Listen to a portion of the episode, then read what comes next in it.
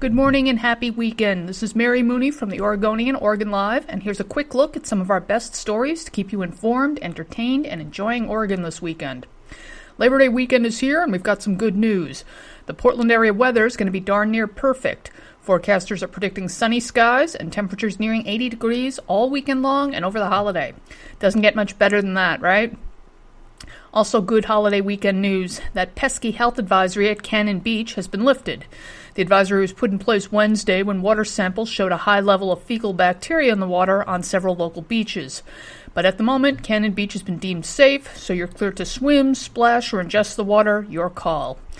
Continuing with our holiday weekend theme, if you're planning your fall TV viewing, and apparently there are people who do just that, so don't get all judgy, we can help.